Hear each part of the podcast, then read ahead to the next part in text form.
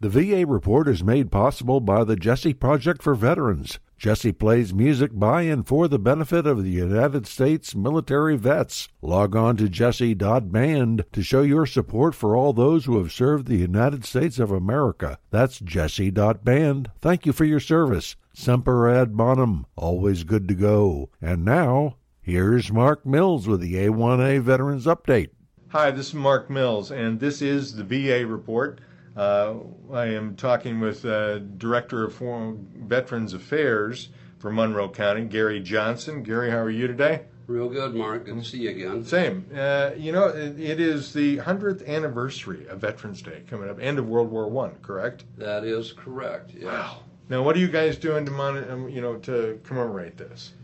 Well, e- every year for oh, I don't know, past 13, 14 years, Right. I have I have been the MC uh, and with co-hosts through the American Legion, uh, Post 333, and VFW Post 10 to 11.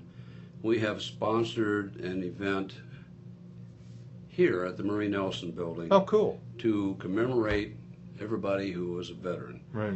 Uh, but it, it's kind of interesting that Veterans Day used to be called Armistice Day, Correct. you know, and a lot of times people get that mixed up with Memorial Day, which is Right. something totally different. Totally But- different. But uh, World War One ended 100 years ago, November 11th, at 1918 at 11 a.m. It's amazing. And the interesting thing about this war is countries literally sent their armies into battle at the start of the war on horseback. Right. And when it was all over, they were flying them home. Yeah. They had a number of innovations. Think the innovations. That's that's world changing. Yes. You know, riding a horse into battle and then flying home. right. God. Out of out of World War One came the widespread use of the machine gun, Yeah. improved field artillery, aircraft that fought the dogfights, Phew. submarines and torpedo warfare, and uh, sadly enough, chemical warfare. Oh man. Chemical warfare. Yeah. And um, Chlorine, mustard gas, all four that years stuff. and 37 million people later. Thirty-seven million casualties. That's that's on all sides. That includes civilian casualties um, that died during that time. God.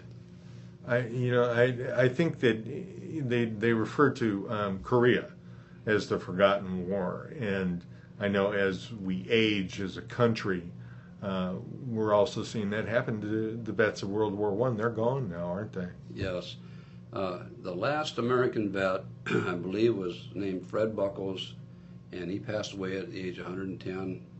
I don't know, it's been seven or eight years ago now. I forget the exact date.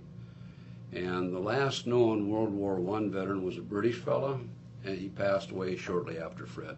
Man, unbelievable. I mean, it- it's just it's hard to imagine all of the changes that took place in that four-year period. Um, Yes, it's incredible. Yeah. Incredible. It changed the world. Um, some things for the better, some things for the worse. You know, I mean, the way we uh, we we we went from cavalry charges to mass bombings. Yeah, and- throwing bombs at each other at airplanes. That's right. You know. Um, of course, right after that too, uh, World War One was also kind of blamed for the, the Spanish flu epidemic. Right. because it helped to spread it. And I, I, you know, there was millions that died. There was a half a million here in America that died from the Spanish flu. Right. Uh, you know, it was You thought, start- thought that returning soldiers brought it back with them. Sure. Sure. Well, and you know, I mean, when different cultures start mixing, you know, I mean, it, you know, the ability to travel. Uh, basically, you know, when when Right. the Neanderthals started walking across the the great veldt there, the vista, you know, I mean, uh, they started spreading disease. You Exactly. know, pretty much. So yeah, war is going to crank it up to. Uh, uh, pretty intense level, evidently. Now, uh, uh, what uh, are we going to do to uh, you? You've got other uh, things going on with the celebration or the marking of uh, you know of uh, the uh, end of World War One. I, take it with Right. the event that you've got planned.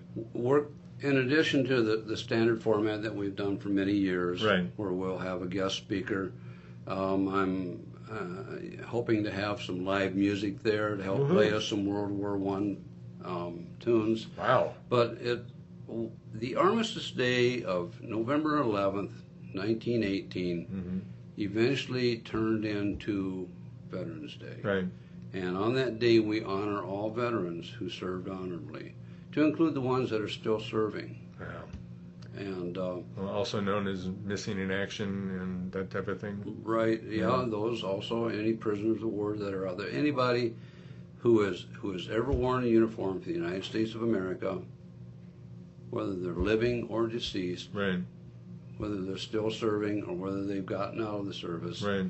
retirement or whatever, then we recognize their service, and it's You're a here. patriotic thing to do. Absolutely. But it just coincidentally, it, it's uh, the eleventh hour, eleventh month, Eleventh day. eleventh day Yeah. um, is when we remember the end of World War One hmm Mm-hmm. and all veterans who served in America. Oh. Now you guys have a Facebook page that has uh, all the details on it, right? What's We- the uh, v- Facebook page called? Monroe County, Okay. Monroe County Veterans Affairs? well, there you go. Got to be straight up about this yeah, stuff. I, you You know, know. Um, so, yeah, you'll see that there's a red poppy on there. Sure. World War One, 100 years with some barbed wire and stuff. Okay. And honoring all who served. Veterans Day, it will be November 11th, 2018. Okay. We will be holding this event inside the Murray Nelson building this Mhm. year in the air conditioning with the good acoustics. Yep. Uh, we're putting together some videos about World War One, and um, that will be playing uh, at the prelude and at the end of the ceremony. And we're also going to be working on getting some refreshments. Um, Outstanding. I don't know if it's going to be inside or outside the building yet, Mhm. but we'll figure that out as we go. It depends upon what our vendors say. Okay. And um, we start promptly at 11 a.m. So Right. should be plenty of parking here. Um, just a note: uh, a lot of people want to know why we moved it from the bank several years ago. Right. That was because uh, because of our World War II veterans and older veterans. Um, there was no bathroom facilities. Oh. There was no fresh drinking water they could get to. There was no air conditioning, and uh, Yeah. and it was a hassle getting in and out of the parking lot at mile marker 100. Yeah. But, uh, Well, it- you know that's a pretty congested intersection to start off It with. is. So you know. So it's a lot safer. Um, when we go off air, I'll tell you the whole story about about why.